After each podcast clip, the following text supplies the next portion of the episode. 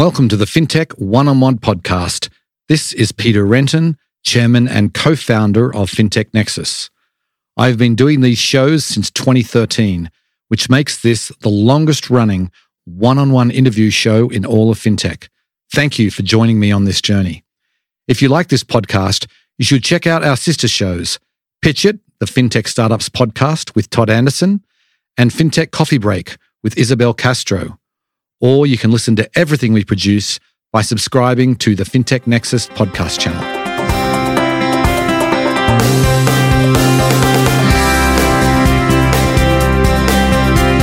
Before we get started, I want to tell you about the many opportunities you have to reach the FinTech Nexus FinTech community outside of our main events.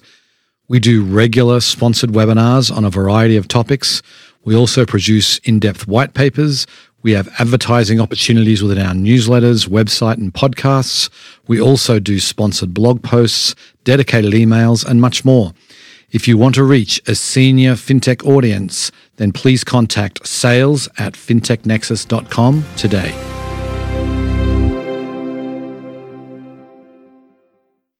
I interviewed Al Crawford, who is the CEO and co founder of BHG. Uh, I interviewed him at FinTech Nexus USA in New York City back in May. And the title of this session was Lessons Learned During the Difficult Times because what is unique about BHG is that they've been around 22 years. So they've seen, they were around in the, in the previous crisis. We actually talk about that, what lessons were learned there. We talk about some of the, some of the actions they've taken during this, uh, this challenging time. Uh, we talked specifically uh, about credit because this was in our credit and underwriting track. So we spent quite a bit of time talking about credit, and uh, and Al provides a lot of insight on uh, on how to navigate these difficult times. It was a fascinating discussion. Hope you enjoy the show. Al, good to see you. Good to see you, Peter. Congratulations you. on the award that you just uh, you just won. Very exciting. Uh, it was a surprise, but uh, after 22 years in the business, it was a it was a welcome surprise. So thank you, and really appreciate it. Okay, so why don't we just kick it off with a with a little bit of background? Tell us a little bit about uh, about what BHG, the different verticals you operate in, and um, and and why you started the company all those years ago. Sure. thank you. Uh, We've been in business for about 22 years. Um, my partner Eric's out here, uh, and another individual uh, wanted to bring a real interesting uh, business loan to uh, small business owners. So we uh, came up with an idea of a $100,000 loan that was fully funded, uh, not at a discount, that we would move very, very quickly on, and that was pretty much unsecured. And that we would really look at the borrower and the borrower's credit worthiness uh, to make a decision on whether or not the person would pay us back, which was obviously the most important thing. Um, we also built a bank network on the backside. We had relationships with many community banks. And so we had a, um, an idea of originating high quality loans with business owners for, say, $100,000, small ticket, give them a term that went out at approximately seven years, which was just a, a random date that we chose, 84 months and we would fund it and we would then sell it through our bank group which was very small day one. Back in 2001 it was only uh, five banks at the time that were that were working with us. So it was a pretty simple con, uh, concept. Uh, we'd originate for small businesses. Um, we would then package it. Um, we would underwrite it fund it and then sell it uh, to a bank group on the backside that we knew. Uh, it started very, very, uh, very, very small, uh, twenty-five thousand dollars in capital, and today we're about five hundred and fifty million in capital. And we started uh, twenty-five thousand in assets. Today we're about four point four billion in assets. So that's okay. some good growth. That's quite the story. So then, so what verticals do you operate in today? Uh, we're in. Uh, we we operate with the consumer and basically a, a very small, average size, fifty thousand dollar debt consolidation loan. Um, we go out uh, as far as ten years on term. Um, we've we've continued to offer our small business loan. Uh, one of the things we learned uh, along the way was that there's a lot of entrepreneurs in the United States And so we have a lot of different W 2 uh, employees that have had a dream, had an idea, strong credit, strong income. Um, and we've done a $100,000 uh, kind of startup entrepreneurial loan for them, has been one of our signature loans over the years, too. It's a really interesting vertical. okay, so let's just talk about your loan marketplace for a minute. Why don't you describe it and what, what makes it unique? I think I think we've got probably one of the most diverse uh, marketplace funding uh, facilities in the in the world. I'd, I'd, I'd, go as far as saying we have 1,500 banks on any given day that come to our marketplace, come to our either our live auction, our silent auction, um, a direct placement, a uh, number of different ways they can buy the paper from us, and they compete for the paper. Um, we put anywhere from 10 to 20 million a day on that auction platform. Uh, to give everybody an idea, in April and May, in each month, we had 400 unique banks buy loans uh, during that time period. And I would consider those you know, those time periods as some of the tougher time periods I've seen in the last 20 years with, with what's gone on in the in the uh, deposit world, as well as what's gone on with you know banks um, getting really punished uh, not for credit problems but just for duration problems. So, right. Well, that's that's, that's great to see post SVB getting that sort of volume. Yes. So I want to talk about the the last last twelve months. Um, you know, there's been certainly a, a, a, bit of a downturn with the consumer. There's been a lot of inflation that's been impacting the consumer. Um, how, how are you adjusting your credit box, and what are what are the what are your what are you learning from your borrowers? I guess in real time. Uh, great question, Peter. and I think we're learning a lot from our borrowers. I think during times like 21, backside of 20, 22, everybody pays. Um, I think all your models work. I think you can have a model that says, I'm going to lend just this type of person in Northern California, and this person's going to pay me back always. And the person probably will pay you back in times like 21, 22.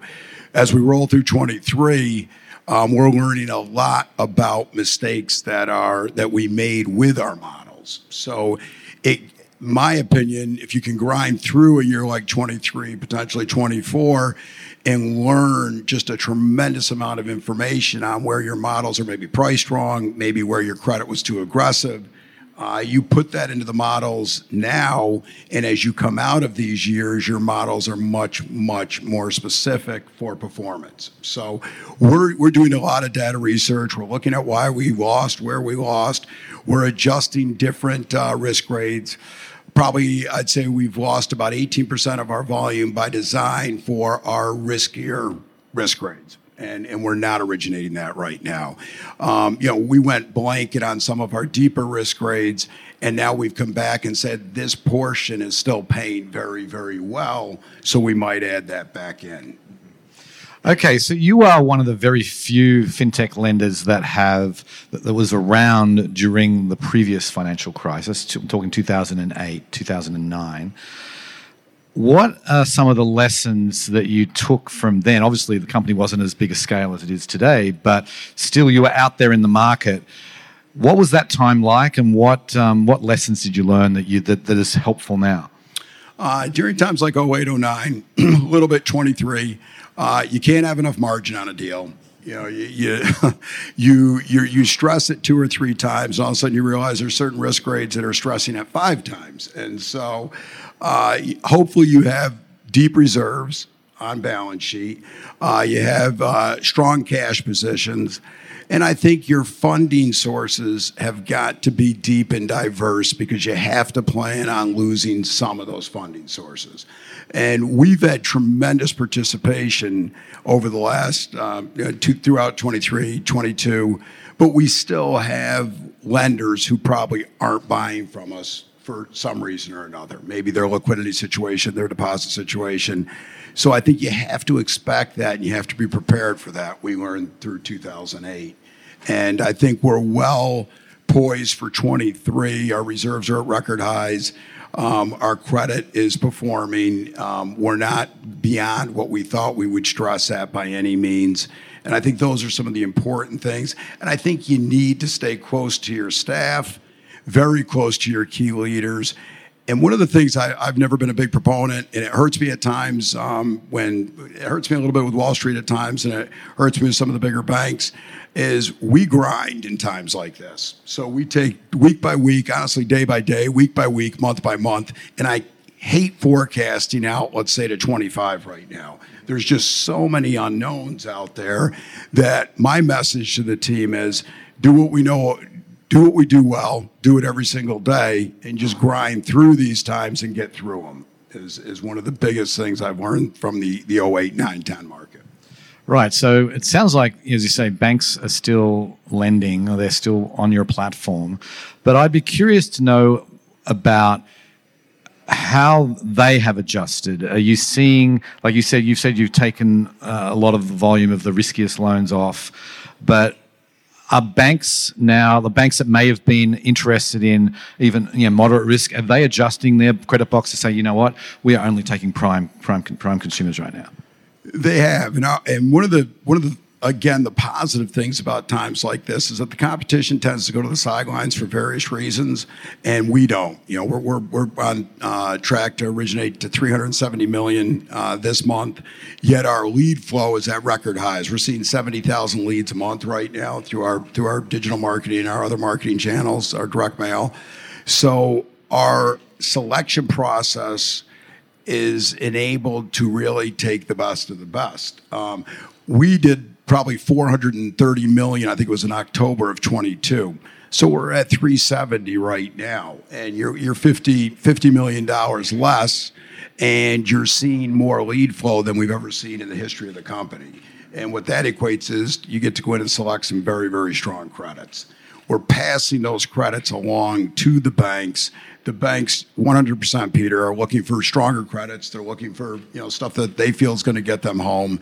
And we're able to deliver that right now given the lead flow given what we're funding and giving that uh, our our fico scores our, our our score which is internal uh, have never been higher. They're at record highs with the fundings we're doing. So we're able to meet that desire to do a stronger credit at the bank level and the other thing I'll say is one thing the banks are demanding, they're demanding more rate. You know, they're, they're following Fed funds like everybody else. So as Fed funds have gone up 500 basis points, we've had to adjust. Uh, you know, we did an ABS for 500 million at a 167 uh, in early or late 21. I told everybody you'll never see a, a, rate like this again. We should take two billion if we can to the market, and. Uh, we went to market uh, literally the week of uh, uh, the SVB uh, failure, and uh, we were at 750. So you know, Wall Street's repriced, the banks have repriced, and we've had to reprice on the front end too. But you, you got that deal done, right? We got the deal done. Uh, we went to, we priced it uh, SVB had uh, was taken over on Friday, and we priced the following Friday. So it was a turbulent market, but it was about 280 million approximately that that we um, sold at uh, in that uh, period, which I was I was happy to be able to do. Right, right, yeah, for sure. That's uh, that that is actually impressive. And so, what? Um, maybe we can talk a little bit about your how you kind of have built your credit team because there's, there's, I'm sure in the audience there's a lot of people working in credit teams would love to get sort of some insight into how a company like BHG you know how you've created and how you run the credit team it's a great question, Peter, and it's it's interesting because it, it ebbs and flows. We we have 90 uh, underwriters on staffs. Some have been with us for over 15 years. Uh, we have 50 data engineers who drive the credit team. So the credit team isn't, I would say, making decisions on their own per se. They're really driven by the data and they're driven by the data engineers who are tweaking the models, as we talked about a little bit ago, every day. Um, but if you talked to me two years ago, we were really driving towards trying to have no friction and just be technology all the way through. Today, again, you, you ebb and flow. We're ebbing a little bit where you know, there's a lot of stacking that that's come at fintechs. Um, you know, we're, we're, targeted. We're targeted by borrowers who have no intention of paying, and so we've we've added a 30 member fraud team in the last three years, which is I think second to none. And we really have to look at what can we do to prevent that from happening to us? And there's some manual processes in the underwriting uh, in the underwriting uh, scenario that you can do that I think slows that down tremendously, requiring bank statements, uh, looking further into the credit than just a, a, a flow pass through scoring model that we might have been really interested in, you know, when you go back uh, two years ago. So right now, we run heavily on technology, but we also use credit officers, especially in that uh, area where the, the applicant looks like it may be a little bit interesting, and we may want to do a little bit more digging to make sure that it is somebody that's not going to look to just use us for a stacking opportunity. Right, right, interesting. So, can we put the the Slido QR code on the screen so people can ask questions? There we go. Um, thank you very much. If you have a question for Al, you can scan that code and it will take you into um, a place to ask questions. So then maybe we can talk. I, I, I, just want to dive in a little bit more, if we could, about the. You said you've getting you got record borrowers coming to your platform today. So demand is is there. Is that is that across the board for the, for the demand that you're getting? Is it um, uh, and what are these what are these borrowers looking to do for the most part? It, it is it's a record demand. It is across the board, um, which is which is great news. I mean, we're seeing probably the best credits we've ever seen in the history of the company, and I'm guarantee you we're seeing volume of the worst credits that, that we've ever seen. So it's heavily across the board. And as I said, the good news is we're seeing some you know super credits. I think very much what they've always looked consolidate debt, your small businesses maybe looking to take down a little extra capital as the environment gets a little scarier when you you know when you turn on CNBC and um, you see the regional banks last week get hit, and then you see them come back, which was awesome. Um, you know, I think this the uh, CPI figure today was encouraging, you know, mm-hmm. down for yet another uh, month. Um, yep. Fed looking like they're pausing here for five or six months would be would be super. But I still think the consumer's seeing all that too, and they're just looking to take a, a little bit of uh, kind of a little bit of uh, safety capital for themselves, make sure they have a little backup uh, to to cover their debt. The business owners want a little bit in the in the coffee jar to basically have for down the road in case it gets a little dicier. So we're hearing that a lot as as people are coming in because and again, we have people that are looking to extend their term. Maybe their payment's a little bit tough on an adjustable they had or other debt that they had. We go out 12 years, so it's a very, very affordable payment out at the 12 year mark. And, uh, you know, our, our prepayments penalties are pretty minimal, so they can go out there, they can borrow the money. Um, the rate may be a little bit higher than what they're hoping for but again, in times like this, they have the ability to pay it off if, if things don't get as bleak as, as some of the different announcers make it look. Right, right. So let's just um, get to one of the audience questions here. How do you prevent loan stacking, and what are some of the signals that you track for manual underwriting? Great question. Uh, one of the things the, the analysts have come up with is uh, if you're not in our universe of, let's say, purchase data, on borrowers and you come in digitally, your risk jumps three to four or five times. Hmm. Crazy. So, uh, needless to say, we're cross referencing anybody that comes in digitally to see if they're in our universe of what we've purchased with specific uh, credit um, desires in mind when we're looking to market them in that situation, we would look for additional information. We would look for uh, potential, uh, um, you know, checking account information. Uh, we would have a live underwriter on with them, and we would be probably digging much deeper into what their current situation looks like, and also looking to get a snapshot of their, let's say, last 12 months uh, use of money. You know, how much do you have coming in? How much do you have going out? Uh, does it look like you're just supporting a higher FICO when really all you're planning to do is borrow as much as you can from every fintech and then just dump? And so that's those are some of the processes we would use to identify that type of borrower. Right, right. Okay, maybe we'll just take one one more question here. Um, so, any pieces of data your underwriting team uses that you would consider unique? Uh, probably, probably. Uh, I, I Not you don't want to share, do you? um, you know, probably a much better uh, uh, question for one, uh, Carlos Ortigos, who's our chief revenue officer and runs our data engineers.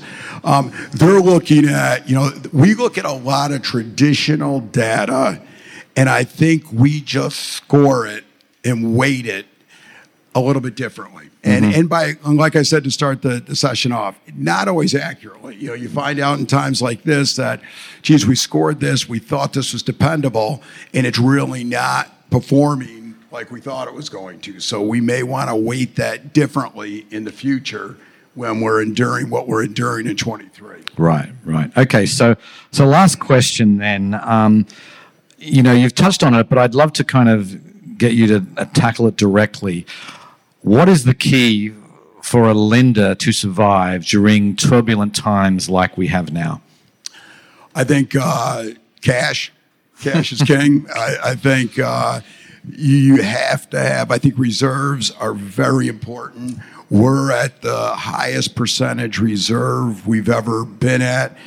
We honestly, historically, this over the last six months have been reserving at about 135% of our 12 month trailing loss. So we're well above our methodology going into this. Again, I just don't think you can have enough in reserves when you're in turbulent times like this. And I think um, what we've talked about key funding sources. You know, you want to have a. We've got a, we've got a tremendous operating line. It's about 850 million, led by BMO. We have relationships with big PEs. We do go to the ABS, and then we have our bank network of 1,555 banks that we sell to every day. You will have ebb and flows with those sources, those varying sources, but somebody, thank God, has, has always been there for us. Right. And so I think it's important to have those diverse uh, funding sources in times like this. Yeah, that is good advice. Well, Al Crawford, CEO of BHG, thank you so much for joining us here today. Give him a hand. Thank you, Peter. Appreciate it. Well, I hope you enjoyed the show. Thank you so much for listening please go ahead and give the show a review on the podcast platform of your choice and go tell your friends and colleagues about it. Anyway, on that note, I will sign off. I very much appreciate you listening, and I'll catch you next time. Bye.